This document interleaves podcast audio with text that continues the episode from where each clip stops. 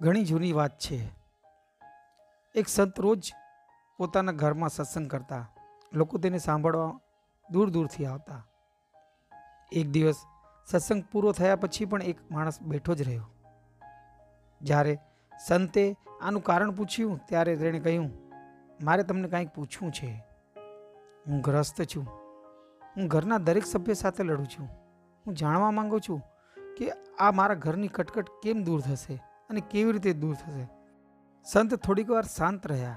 પછી તેણે પત્નીને કહ્યું, ફાનસનો પ્રકાશ દીવો લાવો. સંતની પત્નીએ પ્રકાશિત કરી ફાનસનો દીવો લાવ્યા. માણસ આશ્ચર્યચકિત થઈ ગયો. સંતે, આવી બપોરનો ફાનસ કેમ મંગાવ્યું? થોડીવાર પછી સંતે કહ્યું, કંઈક મીઠાઈ લાવો ને. આ સમયે એની પત્ની મીઠાઈના બદલે નમકીન આપીને રવાના થઈ ગઈ. પેલા માણસે વિચાર્યું કે આ વિચિત્ર ઘર છે. દિવસમાં ફાનસ અને મીઠાઈને બદલે ખારું. તેણે કહ્યું, સંતજી, હું ઘર જાઉં છું.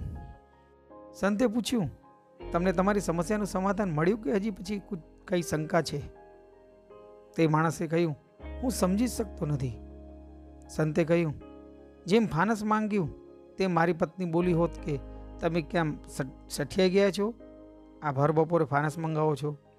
ના, તેણે વિચાર્યું કે કોઈ કામ હશે, માટે ફાનસ મંગાવી રહ્યા હશે. મેં મીઠાઈ લઈ આવવાનું કહ્યું, પરંતુ તે ખારો નાસ્તો લઈ આવી. ઘરમાં કોઈ મીઠી ચીજ વસ્તુ નહીં હોય, તેના વિશે વિચાર કર્યા વગર હું મૌન રહ્યો. તેમાં શું વિવાદ પરસ્પર વિશ્વાસ વધારવાથી અને સંઘર્ષમાં ન પડવાના કારણે જ વિચિત્ર પરિસ્થિતિ જાતે જ દૂર થઈ જાય છે. માણસ સમજી ગયો કે આ બધું સંતે તેને સમજાવવા માટે બધું કર્યું છે. ત્યારે સંતે કહ્યું, ઘરના લોકો પરસ્પર વિશ્વાસનો તાલમેલ બનાવીને રાખે.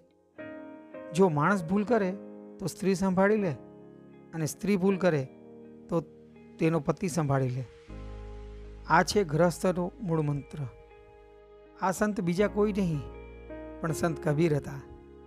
આવા જ મારી ડાયરીથી સારા સારા વિચારોની સાથે આપણે આવતે રવિવારના ફરી મળશું. ત્યાં સુધી આપણો સપ્તાહ શુભ જાય. નમક જય શ્રી કૃષ્ણ.